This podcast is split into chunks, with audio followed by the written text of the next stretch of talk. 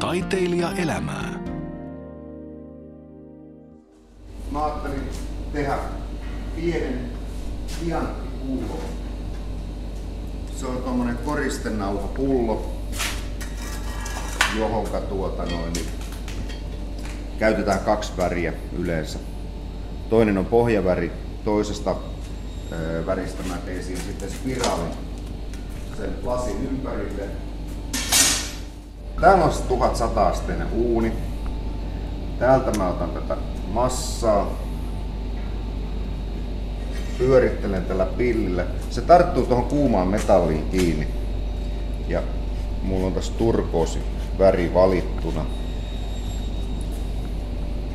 Sitten vähän ruvetaan sulattelemaan sitä.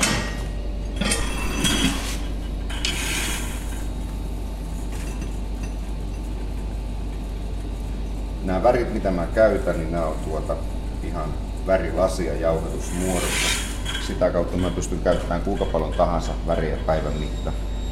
Tässä mallataan vähän lasin pintaa tämmöiseksi pötköksi ja sitten puhalletaan. Laitetaan kova paine tuonne pillin sisälle ja niin se pikkuhiljaa sitten sinne tuli kupla. On ammattikielessä posti. Ja näissä isoilla lasiverstakoilla, niin siellä on postipoikia, jotka tekee näitä kuplia eli posteja sitten puhaltajille. Eli ne tekee tämän alkuvaiheen ja tätä tarvitaan sen takia, että silloin kun me tehdään isompi esine, niin me ei saada pillin päähän kerralla niin paljon massaa kuin mitä tuote vaatii, niin tämä on sellainen välikerros. Toki näitä voidaan myös sitten värittää eri tavoin, että siinä voi olla eri värinen sisäosa kuin ulkopinta, näin tehty. Tän annetaan vähän jäähtyä. Tää pitäisi saavuttaa se 700 astetta. Taiteilija elämää. Millainen taiteilija on lasinpuhaltaja Tarmo Maaronen? Mähän on tota, tituleerannut itseni kansantaiteilijaksi perintönä Irvin Goodmanin ajoilta. Eli pyrin tekemään kaikkea ihmisille, tavallisille ihmisille. Se pitää aika paljon sisällä. Se kuvastaa sua taiteilijaa. No joo, siis silleen, että, että mä toki teen ihan kaikkea mahdollista. Että mulla ei mitään semmoisia niinku rajoitteita siihen, mitä mä teen. Ja tota, se on oikeastaan aika hauskaa. Sitä paitsi mä viihdyn kansan parissa, mutta mä viihdyn myös erakkona. Mutta mä jotenkin koen semmoisen kansallisvelvollisuuteni olevan kansantaiteilija ja tarjota kansalle sitä, mitä kansa haluaa. Miten susta sitten aikoinaan tuli lasin? Mikä siinä rupesi kiehtoa? Mä oon syntyjäni Nuutijärveltä. Se on ehkä semmoinen yksi varmaan tärkeä asia siihen. Ja tota, mun molemmat enot on ollut lasinpuhaltajia, mikä ei ole kyllä vaikuttanut millään lailla mun ammattivalintaani. Mun vanhempi veljeni, joka mulla on töissäkin tänä päivänä, niin hän aloitti kuusi vuotta aikaisempaa. Ja tota, Mä jotenkin tuossa kahdeksanvuotiaana, kun koulutie kulki lasitehtaan ohi ja pimeänä talviaamuna näkyi semmoisia hehkuvia lasipalloja siellä lasitehtaan ikkunoiden läpi, niin se vaikutti semmoista vaaralliselta ja kiehtovalta. No pikkupoika kahdeksanvuotias. Niin tota, se oli varmaan semmoinen ekasysäys. Ja sitten siitä pikkuhiljaa, kun veljeni, veljeni aloitti nämä hommelit, niin sitten kun hän rupesi tuomaan niin kutsuttuja ruokatuntitöitä kotiin, ne oli niin uskomattoman ihmeellisiä, hienoja värejä, kaiken näköisiä, mitä lasista saa aikaiseksi. Niinpä mä sitten päätin, että musta tulee lasin puhaltaja. Mutta kahdeksanvuotiaan päätöstä on vaikea mennä niin kuin lapsen luottamusta rikkomaan. Siitä sitten lähti. Siitä lähti. No mutta kerro vähän, millaista se lasinpuhaltajan työ on? Onko se niin vaarallista, mitä sä silloin kahdeksanvuotiaana ajattelit? Joo, se on tota, tietysti näitä isoja tehtäitä läpikäyneenä, niin sehän on pääasiallisesti kuumaa, raskasta, tylsää. Mutta silloin puhutaan niinku tämmöisestä liukuhihnatuotannosta, mitä luojan kiitos mä en ole viimeiseen 20 vuoteen tehnyt. Et mä oon tehnyt sit pitkälti näitä omia juttuja. Ja se on äärimmäisen kiehtova. Siis tämä on mielenkiintoista. Se pointti, että kun sä teet itselle, tai sä teet itse, niin tota, se muuttuu ihan todella kiehtovaksi. Jokainen päivä on erilainen. Kuumaa se on edelleen, se on hirvittävän kuuma. Viime viikko oli katastrofaale italialaisittain, että se oli erittäin kuuma. Ja tuota, raskasta se on vielä jossain määrin, Mutta itse puhaltaminen ei ole kauhean raskasta. Keuhkot on kehittynyt ja, ja tota noin, niin se on siinä mielessä, se on vaan erityisen kiehtovaa se, että miten aina uudestaan ja uudestaan sit sulasta möykystä saa niitä asioita esiin, mitä siellä on. No, millaisia menetelmiä sä käytät? Eh, no, menetelmiä on hyvin paljon, että kaikkihan pohjautuu periaatteessa tuonne Venetsiaan Muranon saarelle, missä on oikeastaan 1400-luvulla kehitetty jo erittäin hienot tekniikat lasin valmistukseen. Ja tota, eh, kyllähän niitä sitten on Suomeen, ne on pikkuhiljaa rantautunut tänne, filigraanitekniikka esimerkiksi, mikä on varmaan ehkä yleisimmin tunnettu lasintekotekniikka – niin se on 1400-luvulla tuossa Venetsiassa syntynyt ja sitten se on Suomeen rantautunut 1800-luvun lopulla. Ja nykyään sitä tehdään aika paljon, mutta isot tehtaat ei oikeastaan enää tee. Se on hirvittävä hidas, ei ehkä niin tuottava, mutta erittäin kaunis, kauniita esineitä saa aikaiseksi. Ja mehän ollaan sinne superhyviä. No kerro vähän, siis mitä se tekniikka tarkoittaa, se mikä se oli, fili, Filigraanitekniikka, no esimerkiksi se tarkoittaa sitä, että tämmöinen suomalainen versio, joka on Kai Frankin vähän niin kuin kehittämä aikoinaan, niin siinä käytetään ihan lasitikkuja, eri värisiä lasipuikkoja tai tikkuja. Ja, ja tota, niitä me käytetään tämmöiseen uritetun muotin sisäseinämillä, eli voidaan pistää niitä eri kokoisia muotteja, vaikka esimerkiksi 40 puikkoa sinne. Periaatteessa kaikki puikot voi olla eri värisiä, jos haluaa tehdä oikein todella kirjavan työn. Sen jälkeen sinne puhalletaan sulamassa sisälle ja tota, ne puikot tarttuu siihen lasin pintaan kiinni. Sitä sitten lämmitellään, prässätään ja sitten saadaan semmoinen erittäin nätti raitakuvio aikaiseksi. Ja tuota noin, niin sitten sen jälkeen lähdetään tekemään esine. Eli se on tavallaan perusesine, johon on tehty erilainen koristelu. Ja näitä koristelutekniikoita on hyvin paljon erilaisia ja todella mielenkiintoisia. Ja loputon määrä, kyllä niitä yritetään tietysti itsekin kehittää, mutta jos lasia on 2000 vuotta kai tehty, niin ei siellä nyt ihan hirveästi niitä semmoisia juttuja olemassa. Koko ajan kehitellä. No, mutta se lasin puhallus, se puhallus kuitenkin kuuluu jokaisen tekniikkaan. Ei, no ei se kuulu tietysti jokaiseen tekniikkaan. Se riippuu sitten tietysti, että jos me tehdään, sanotaan vaikka umpilasista, lähdetään muovaa. Esimerkiksi mun viime aikojen hienoin työ, jonka onnistuin tuossa juuri kauppaamaankin – niin se oli ihan umpilasista tehty. Mutta se oli ihan uutta tekniikkaa kyllä sitten jopa muulle itselle. Että. Mutta niitä erilaisia, mutta puhaltaminen tietysti kuuluu lasin puhallukseen, että lasia voidaan myös imeä. Mutta tota, on erittäin helpottunut siitä, että puhallus on huomattavasti yleisempi tekniikka, koska osa se nyt aika karu nimitys lasin imiä. Kyllä se puhaltaja on parempi. Miten nämä ideat tulee sulle, että hei tällaista voisi kokeilla? No, niitäkin on niin monta erilaista tapaa. Helpoin tapa on se, että sä tyhjennät, jätät niin kuin aivot narikkaa niin sanotusti. Laitat pillin uunin reunalle lämpiimään, uuninaukon reunalle lämpiin. Otat pillin käteen ja lähet ottaa massaa ja rupeat muovaamaan sitä, yrität muovata sen täysin eri tavalla kuin koskaan aikaisemmin, mikä ei tietysti onnistu. Mutta usein, ja virheestähän niistä tulee niitä uusia ideoita paljon. Mutta tämä alue, varmaan huomasit, että tässä ympärillä aika hienoja näkymiä, niin kyllä se luonto on aika, aika semmoinen merkittävä, merkittävä tekijä siinä. Mutta kyllä niitä ideoita saa. Mä tuossa juttelin määrättyjen taiteilijasielujen kanssa asiasta, että mä sanoin, että on niin mielenkiintoista, että mä oon muutamina öinä herännyt siihen. Tämä on varmaan klassikko juttu, mutta mä oon niin tehnyt jotain hienoja esineitä unissani. Ja aina silloin tällöin mä herään sopivalla hetkellä, että mä muistan, mitä mä oon tehnyt. Harmittaa joskus vietävästi aamulla, että sä muistat, että sä teit jotain hienoa, mutta sä et saa sitä niin kuin kiinni. Ja tota, no tää oli sitten se ääripää, miten niitä kehitellään. Mutta sitten jonkun verran, vähän mä piirrän kuitenkin. Mieluummin mä teen sen luonnoksen tavallaan sit lasista ja lähden sitä kehittelemään. Ja prototyyppejä mulla on 33 vuoden ajalta käytännössä olemassa, mitä mä aina joskus teen kattelen niitä uudestaan muutaman vuoden päästä, että saisikohan tästä jotain. Ja se on sitä kehitystyötä, että se pikkuhiljaa kehittyy se tuote eteenpäin. Taiteilija elämää. Tämä näyttää vähän tämmöiseltä kontilta tuommoinen uuni, mihinkä se laitet ja siellä hehkuu kyllä. Joo, täällä on massaa, kun tämä on täynnä, niin noin 100 kiloa.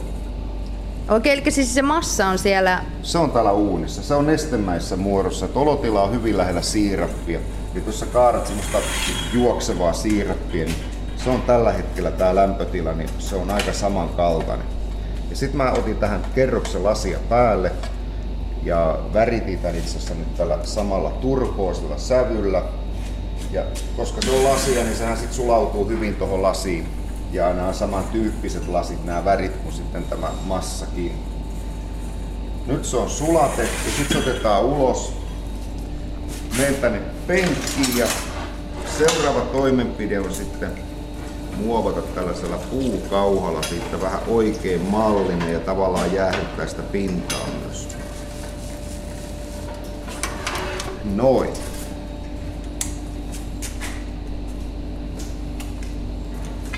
Sitten mä otan täällä toisella pillillä vähän lisää lasia.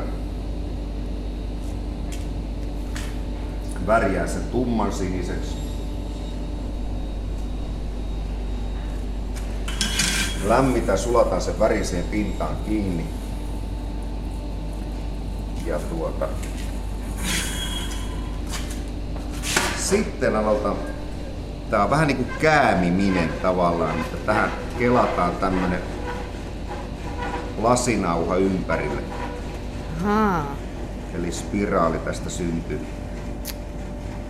Tää on semmonen, aina sanoo, että ei niin sanottu maanantai-päivä homma, että jos kädet tärisee, niin tästä ei tule mitään. Nyt näytti menevän tosi hienosti. Joo, kyllä. Tota, ei ole maanantai. Ei. ja sitten taas uuni. Sitten lämmitetään tää. Ja suurin osa oikeastaan tästä ajasta menee sitten lämmityksessä. Mm. Ja mikään ei voi olla sen nautinnollisempaa, kun on ulkona 30 asteen helle, niin ihmiset tulee jäätelöiden kanssa katsomaan, kun herra täällä lämmittää itseensä uuniaukolla ja pyrkii estämään hikoiluna hikoilu jollain keinolla. Ja Niin. sitten sit se on muuten se on semmoinen käsitys, että, että joskus, joskus kun hiki lähtee liikkeelle, sitä tulee sitten todella paljon, että mä usein seison tässä isossa märässä lätäkössä. No se, se, se, on, se on liioittelua, mutta siis toki kyllä, kyllä tässä lämmin tulee. No ja, kyllä, tässä ihan kuuma, vaikka mä seison täällä vähän kauempana, niin siltikin. Joo, ja Kyllä tota, toi tie- hohkaa. tietysti siinä on se, että, että tota, tämähän on myös sellainen tottumuskysymys. Yle Puhe. Tarmo Maaronen, sä oot täällä Fiskarsin ruukkimaisemissa, puhallat lasia, niin millainen inspiraation lähde tää on? Sä sanoit, että täällä on hieno luonto ja taiteilija, taiteilijaystäviä löytyy ympäriltä. Ruokkiiko se sun tätä innovaatiota ja kehittämistä ja luovuutta? Joo, siis luonto. Kyllä, ja toki mullahan on sitten taiteilijaystäviä hyvin paljon eri puolilla. Fiskars tietysti tehdään jonkun verran yhteistyötä määrättyjen ihmisten kanssa, jo- joiden kanssa ollaan oltu pitkäänkin tekemisissä, mutta varmaan enemmänkin mahdollisuuksia siihen olisi täälläkin. Mutta, mutta että mulla esimerkiksi Italiassa on paljon ystäviä, että joita, mä oon siellä tietysti työskennellytkin ja muuta, niin tuota, kyllä me vaihdetaan ajatuksia kerrotaan toisillemme asioita ja, ja tota, se on aika tärkeä pointti myös. Mutta kyllä se, se on hyvin mystinen se tarina. Kysyy keltä tahansa, kuka luo, että mistä ne jutut tulee, niin ne vaan tulee. Mutta siis niitä tapoja on erittäin monia. No millaisiin lasiesineisiin sä itse oot erikoistunut? Sanoit tuossa, että teet kaikenlaista, mutta onko sulla tiettyä sellaista, mihinkä sä olisit erikoistunut? No joo, siis kyllähän mä teen kaiken näköistä patsaspuolta enemmän, että, eli semmoisia, aika paljon teen just sellaisia, että haetaan lasista muotoja, ei niinkään välttämättä aina puhaltamalla, vaan niin kuin patsasmaisia juttuja. Ne on ollut viime aikoina semmoinen, että esimerkiksi mä oon viime aikoina aika paljon ruumiin osia, tai pitäisikö sanoa vartalon osia, ne kuulostaa niin kuin freessimmältä vähän, ja, ja tota, ihmisen anatomia kiinnostaa siinä mielessä todella paljon. Ja se on niin viimeaikaista. Se on just, se on, se on äärimmäisen haastavaa, se on vaikeaa. Ja sitten jos sä oot 33 vuotta tehnyt, niin tota, herkästi tulee se, että sit se helpolla syntyvä esine ei anna samanlaista tyydytystä kuin se, että jos sä teet oikein vaikeimman kautta, ja jos sä vielä onnistut siinä, niin siitä tulee niin semmoinen hyvä fiilis. No onko sulla nyt täällä esillä niitä vartalon osia, kehon osia? On, onhan niitä tietysti jonkun verran, että, että toi mun suuri kannanottoni, kannanottoni tuota, niin sanottu keskisormi esimerkiksi. Sehän, sehän on semmoinen terve kannanotto, ja se on äärimmäisen suosittu tuote. Ihmiset tykkää sitä ihan sairaasti. Et ne niinku, ne, mä pelkäsin jossain kohtaa, että ne niinku, että onko tämä nyt sitten, että hetkinen, tämä on yleisölle, että, niin kuin, että haistakaa huilu, mutta ei ihmiset tykkää sitä, ne rakastaa sitä työtä. Niiden mielestä on ihan loistava. Ja toki siis se on aluillaan vasta, että, että, mä tein käsiä, mun oli tarkoitus tehdä niitä vielä paljon enemmänkin, mutta mä en yksinkertaisesti ole ehtinyt. Nyt mä tein hyvin pienen lapsen jalan esimerkiksi. Olen tekemässä kaiken näköisiä ruhumia. Tein erittäin hienon ison silmän, mutta valitettavasti se ei pysynyt ehjänä vielä. Mutta se tulee pysymään ja se oli jotenkin, se oli täysin hypnoottinen silmä. Et sillä kun sitä katteli, niin onnistui hypnotisoimaan itsensäkin siinä. Et se oli ihan, ihan, ihan loistava kerta kaikista. Jos sitten vähän puhutaan tuosta lasista materiaalina, niin millainen materiaali lasi on työstää? Joo, toi on, toi on se syy, minkä takia mä teen lasia. Eli tota, lasi on todella vaikea. Se on sen takia vaikea, että ensinnäkin se on uunilämpötilassa on noin 1100 astetta. No, mietipä, että vesi kiehuu sadasasteessa, niin se on 11 kertaa kuumempaa. Me otetaan sitä siihen pillinnokkaan ja se on niin liian kuuma aikana, se on liian vetelä, ei sitten niin oikein pysty saamaan mitään. Sitä pitää aikana jäähdyttää vähän, mutta sitä pitää jäähdyttää sopivasti. Hyvin äkkiä se saavuttaa taas sitten sen jähmepisteensä, joka on 700 astetta, jolloin se ei enää muuta muotonsa. Eli se on vähän semmoista niin pelaamista, että jäähdytetään, mutta yritetään nopeasti tehdä jotain ja sitten taas lämmitetään. Eli se on materiaali, jota pitää yrittää työstää mahdollisimman nopeasti, mutta hyvin, ei hosue. Eli se on myös motto, mottoni tässä hommassa, että pitää olla nopea, mutta ei saa hosua. Ja, ja se pitää paikkansa. Ja juuri sitten se, että kun se lasi tahtoo olla sellainen, että, että se, ei ole niin kuin, se ei ole aina niin taivuteltavista oman mielen mukaan. Lasilla on oma mieli ja se haluaa välillä mennä ihan toiseen suuntaan kuin mihin sä sitä pyrit tekemään. Ja se on se haaste. Ja kun se on aina se haaste. Se ei ole suinkaan se, että se niin olisi ollut ensimmäisen kymmenen vuoden aikana, niin kuin vanhat mestarit sanoivat, että sen jälkeen vasta oppii tekee jotain, vaan se on aina läsnä. Joskus se on äärimmäisen helppo, se on kaveri, sen kanssa on helppo tehdä töitä, se muovautuu tasan silleen, kun sä haluat, jopa paremmin. Ja sitten jonain aamuna tulee semmoinen vastaan, että, että sä et saa siitä mitään irti. Ja no niitä, niin kuin mä oon sanonut joskus, että jos eka työ menee pilalle, niin sitten pidetään kahvitauko. Jos toinen työ menee pilalle, sitten pidetään toinen kahvitauko. Ja jos kolmaskin samasta aiheesta tehty työ menee pilalle, niin sitten lähdetään kotiin. Että sitten ei kannata enää yrittää. Sitten ei ole semmoinen päivä, vaan mutta Tarmo Maaronen, sä oot pari kertaa tuossa maininnut, että tosiaan Italiassakin olet tehnyt hommia, mutta mennään siihen ihan kohta. Puhutaan vielä tuosta lasista ja siitä, sitä massasta, niin mi, mistä sä hankit tämän lasimassan, mitä sitten puhaltelet ja muokkaat erilaisiin, erilaisiksi esineiksi? No tällä hetkellä on niin hyvä tilanne olemassa, että Iittala suurena tehtaana, niin ei näe meitä kilpailijoina, me ollaan pieniä yrittäjiä ja päinvastoin, että sillä mielessä tehdään jonkun verran yhteistyötä ja me hankitaan Iittalalta massa. Ja tota noin, niin se on toiminut hirvittävän hyvin, että siitä kiitos heille. No sit onko sillä mitään väriä, väliä, että millaista se lasi on? Sodakalkkilasia tai natronlasia vai mitä? No me tehdään tuota sodakalkkilasia kyllä, että tota, se on niinku tämä lasinpuhalluslasi. Et tietysti siinä voisi tulla kyseeseen. Mä oon joskus sanonut, että voisin siinä ostaa laatikon koskenkorvaa ja juoda tyhjäksi heittää pullot sulaa ja yrittää siitä tehdä jotain, mutta siitähän ei tule mitään. Eli se on erittäin kovaa lasia.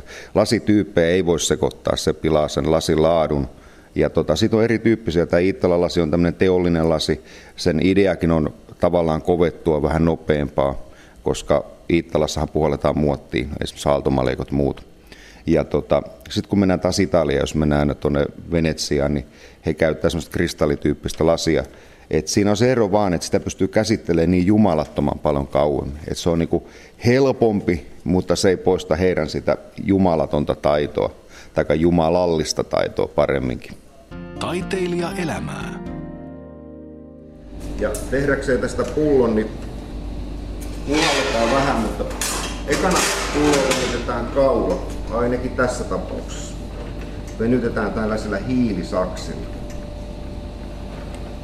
Lasityökaluilla on omat, omat mielenkiintoiset nimensä. Niin.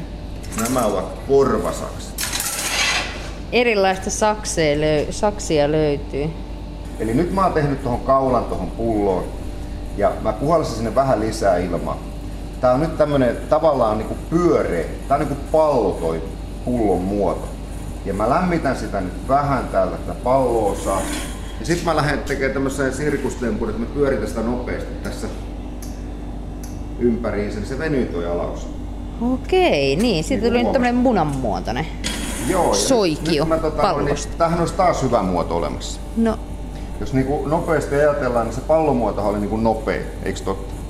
Sitten mä lämmitin sitä, venytin siitä, niin sitten tuli vähän tuonne tynnyri kautta, miksei munakin. mm, Ja nyt mä lämmitän sitä vielä pikkasen lisää ja venytän sitä vielä pikkasen pitemmän. joo. Jos nyt ajatellaan niin kuin sitten ajankäyttöä tässä, niin tämähän olisi tietysti tämä viimeinen versio kaikista hitain. Että se vaatii sen kaksi lämmitystä. Mutta noin, nyt se on vähän pitempiä. Oi. Sitten käytämme sen pinnan muotoiluun tähän sanomalehteen, joka pitäisi olla vähän märkä. Eli nyt mä teen tähän liekillä, sulatan tuollaisen katkaisulinjan. Ja Joo. sitten käytetään näitä korvasaksia sitten tähän. Tää on semmonen, mikä vaatii vähän kokemusta, että kun sä rikot tuon lasin pinnan, se Niin. narskuu se lasi. Ja kun se toi putki, niin sä hyvin helpolla rikot sitä liikaa, niin sehän putoo lattialle. Toisaalta jos sä rikot sitä liian vähän, niin sit se ei katkee hyvin. Sit se voi Niin. niinku haljeta koko työ. Sä nappasit sen poikki ja nyt laitoit, mihinkäs sä sen nyt Se meni laitoit? tuonne jäähdytysuuniin, Joo. eli siellä on tuommoinen 500 astetta lämmintä. Moni aina kysyy, että mikä se jäähdytysuuni se semmoinen Niin. on, niin onhan se nyt huomattavasti kylmempi kuin lasiuuni, jossa on 1100 astetta, mutta Niin. koko päivän tuotanto aloitetaan jäähdyttää tuosta 500 asteesta alaspäin. Et se jäähtyy meillä yön ylitteet ja siinä tulee semmoinen kymmenisen tuntia jäähdytysaikaa se poistaa jännitteen lasista. Siten ne pysyy ehjänä. Taiteilija elämää. Puhutaan sitten vähän suomalaista lasinpuhalluksesta. Mitä mieltä sä oot siitä? Millä tolalla se on? Joo, tämähän on aika mielenkiintoista. Et silloin kun mä aloitin vuonna 1979, niin Suomesta oli lopetettu koulutus. Riihimäellä oli lasiammattikoulu aikaisemmin. Olisiko se öljykriisin aikoista lopetettu, kun ihmisiä laitettiin pihalle. Ja mä menin oppipojaksi silloin aikoina, mutta oli sitten mukana tässä, kun Hämeenlinnassa silloinen Wetterhoffin koulu aloitti artesaanikoulutuksen lasinpuhaltajille, joka on, toimii edelleenkin. Ja tota, se on ollut aika, aika hieno juttu, että semmoinen on saatu aikaiseksi. Sen lisäksi Ikaalisessa taide- ja käsiteollisuusoppilaitoksessa on toinen vastaava.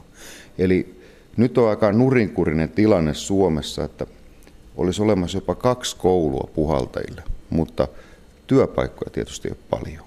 Et kyllä mekin otetaan vähän harjoittelijoita ja muita ja tarvittaessa jopa työllistetäänkin.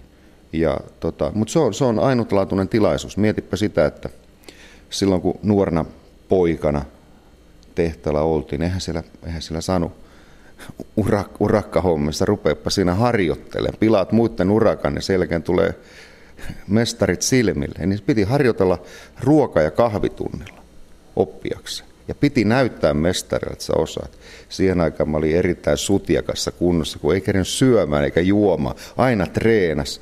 Ja sehän oli tietysti se hyvä puoli. Musta tuli 18-vuotiaana vanhempi puhaltaja ja meidän verstaalla nuorempi puhaltaja oli 44-vuotias. Se on semmoinen kiva paradoksi siinä, mutta tota, mä pääsin aika hyvin eteenpäin. Ja, mutta se oli, se, se oli niin kuin ainoa mahdollisuus silloin. Nyt periaatteessa kouluissa pystytään hankkimaan nuoremman puhaltajan oppimäärä, onkohan se nyt kolmevuotinen se koulutus. Toki, ö, no joo, kyllähän niistä tulee ihan, ihan hyviä. Mä tunnen monta erittäin hyvää tyyppiä, tunnen vähän monta, jotka ei ihan niin hyviä, että ihmiset on kaikki yksilöitä. Mutta se on se paras puoli, että siinä pääsee niinku oikeasti treenaamaan niitä asioita. Kyllä me ollaan aika kova koulu aikoinaan. Aika hauskakin kyllä. Sitä on oppinut myös tekemään aika paljon juttuja. No mutta niin kuin jo oot Tarmo Maronen kertonut, niin oot tehnyt myös italialaisten kanssa yhteistyötä. Tuossa olet jo maininnut ja kaikki tuntevat tai ainakin tietävät italialaisen, italialaisen Muranon lasin. Niin mitä italialaiset ovat antaneet sun työhön? No, toi on oikeastaan semmoinen mielenkiintoinen juttu, että aikoinaan kun kysyttiin, että italialaiset haki sinne sopivaa opettaja ö, Pohjoismaista, ja sehän nyt oli luonnollisesti selvää, että eihän nyt Ruotsista ja Norjasta niitä löytynyt, eikä Tanskasta. Islannista ne ei varmaan edes kysynyt.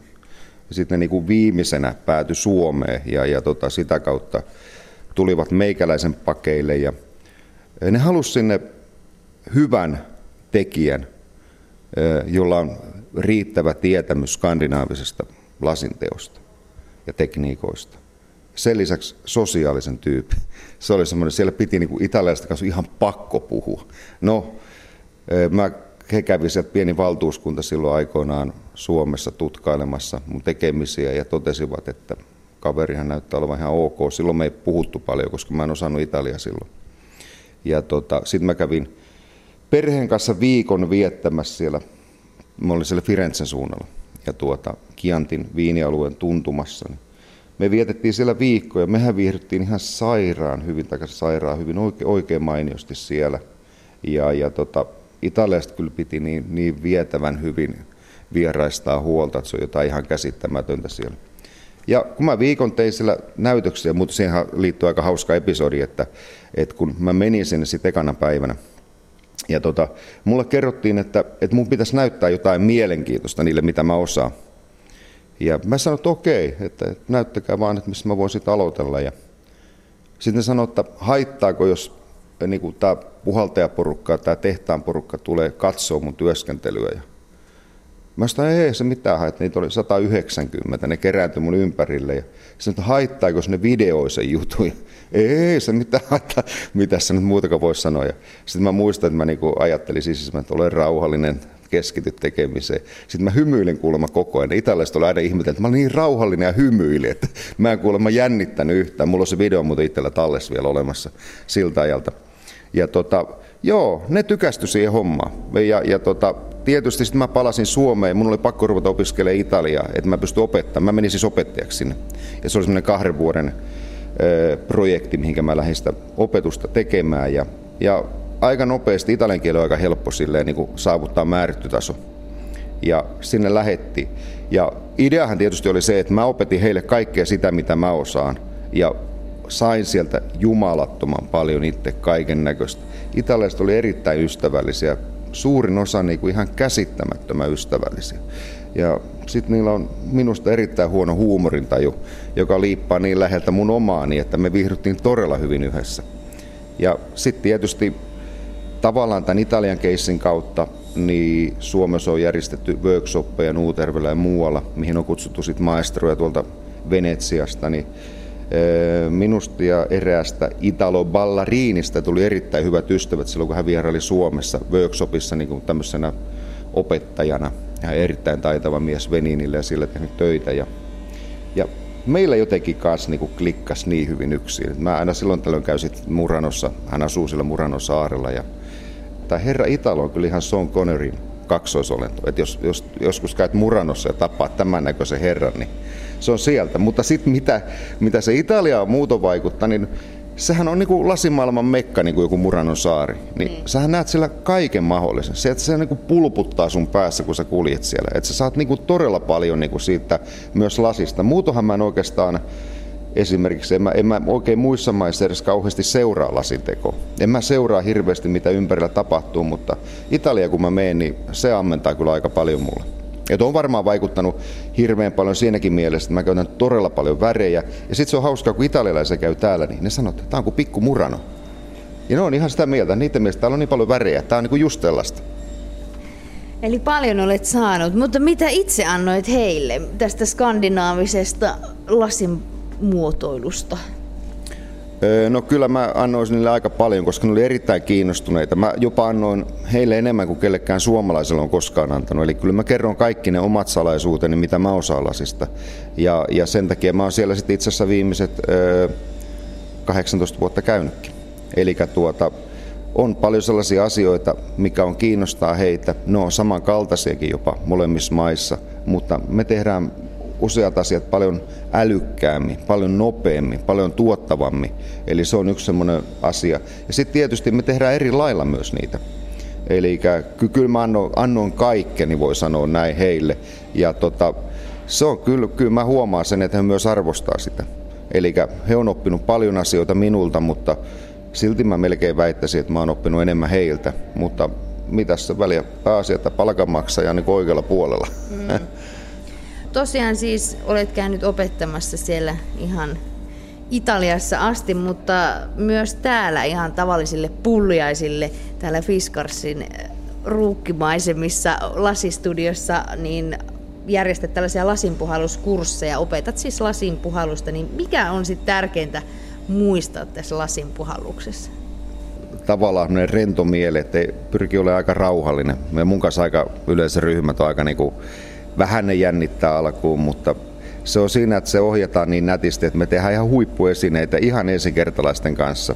Ja jos ajatellaan sitä, että meillä on yli 13 000 ihmistä käynyt puhaltamassa yksinomaan täällä Fiskarsissa ja kurssellakin on käynyt yli tuhat ihmistä, niin se on oikeastaan semmoinen avoin mieli vaan. Eli ei tarvita mitään muuta, ei, ei mitään niinku ennakkovalmisteluja. Astuu ovesta sisälle vaan ja kätellä ja siitä se lähtee liikkeelle. Millaisista lasiesineistä sä itse pidät? Mä tykkään oikeastaan massiivisista, hyvin paksuista lasiesineistä paljon, hyvin tehdyistä tietysti, oivaltavista, missä on paljon jotain uutta jutskaa, mitä nyt voi olla. Mutta sitten mä tykkään myös oikein taidokkaista, hyvin ohuista töistä. Et se on myös semmoinen taitolaji Venetsiassa huippuunsa viety, että tehdään hyvin ohkaisia töitä. Et ne, ne on sellaisia, ei, ei oikeastaan sillä ei ole väliä minkä muotoinen se on, kunhan se on, niin kuin siinä on jotain. Ja värit on tärkeä, värit on tosi tärkeä. No Tarmo Maaronen, sä tuossa vähän puhuit sitä, että, että uusia ideoita tulee unissa ja välillä unen päästäkin on vaikea saada kiinni, niin miten sä rentoudut? Kummallisia keinoja on olemassa. En viiti kaikkia äärikeinoja edes kertoa, mutta kyllä se on vaan sellainenkin, että kun sä lähdet tuosta esimerkiksi punttisalille, eli kuntosalille, ja sitten sä vedät niinku raskaan työpäivän jälkeen, sä vedät vielä niinku ihan hirvettävän setin siellä läpi, niin kyllä sä oot aika rento. Siitä tulee semmoinen rentouttava olo. Toki ei mun tarvi muuta kuin istua kotona, jos mä oikein pitkän päivän teen, niin istua pöydän ääreen, juoda kuppi mokkaa ja, ja tota, vaan nauttia siitä olemisesta. Mä teen aika paljon töitä. Mä teen edelleen kuusi päivää viikossa töitä. Mä sunnuntait yritän pyhittää levolle. Ja sunnuntaina olen huomannut, että se on jännä, että energiataso on yllättävän kova sunnuntaisin. Se yksi lepopäivä, niin mä teen yllättävän paljonkin hommia silloin aina. Mutta golf. Golf on yksi semmoinen oikein loistava. Käydään golfaamassa siellä, kun kierretään kierrossa, puretaan päivää, niin se on erittäin hyvä myös. Liikutaan itse asiassa aika hyvä. Kyllä mä jopa näin tämmöisenä isona miehenä, niin mä myös käyn hölköttelemässä aina silloin tällöin jopa kävelemässä, jopa rullaluistelemassa talvella hiihtele hirveästi. Eli kyllä se liikunta on varmaan semmoinen hyvä vastapaino. Paitsi, että ihan huippurelapaikka on tietysti sauna. Et ekana sä oot täällä niin verrat hiki päässä koko päivä ihan märkänä. Ja sit sä pääst kotiin, niin sit sä laitat saunan päälle. Sitten kun sä istut siellä lauteella ja nautit siitä tilanteesta, niin se on kyllä ihan loistava. Joskus saattaa saunaolutkin maistua sen jälkeen. No siitä onkin sit hyvä, hyvä tota mennä siihen, että millaista taiteilijaelämää elää lasinpuhaltaja Tarmo Maaronen. No joo, siis taiteilijaelämä kyllä se, kyllä se on niin aika, aika tähän ikään niin aika rauhallista itse asiassa. Et mä nautin hyvin yksinkertaisista asioista just sen takia, että toki onhan meillä sitä aina tämmöisiä pieniä kokoontumisajoja, toki ilman ajoneuvoja, jos kokoonnutaan yhteen ja puidaan asioita, joskus hurjemman kauttakin, mutta käytännössä kyllä se aika lepposa elämä on, että ei, ei mitään sellaista, mitä se voisi olla. Ja jos ajatellaan vielä sitä, että yleensä lasiteollisuudessa, lasinpuhaltajan keskuudessa, niin kyllähän tässä otetaan aika paljon niin kuin nesteitä. Mä oon pyrkinyt pitämään kivennäisvedessä nämä hommelit, mutta mietipä sitä, että ennen vanhaa, kun Nuutervellekin tuotettiin mestareita Pelkiasta ja Saksasta, niin niiden päiväannokseen kuuluu 5 litraa vahvaa olutta. Mietipä, jos se olisi niin kuin vaikka nelosolutta, niin 15 tölkkiä päivässä. Niin veräppä se ja teepä kunnon lasia. Niin on se vähän ajat muuttunut.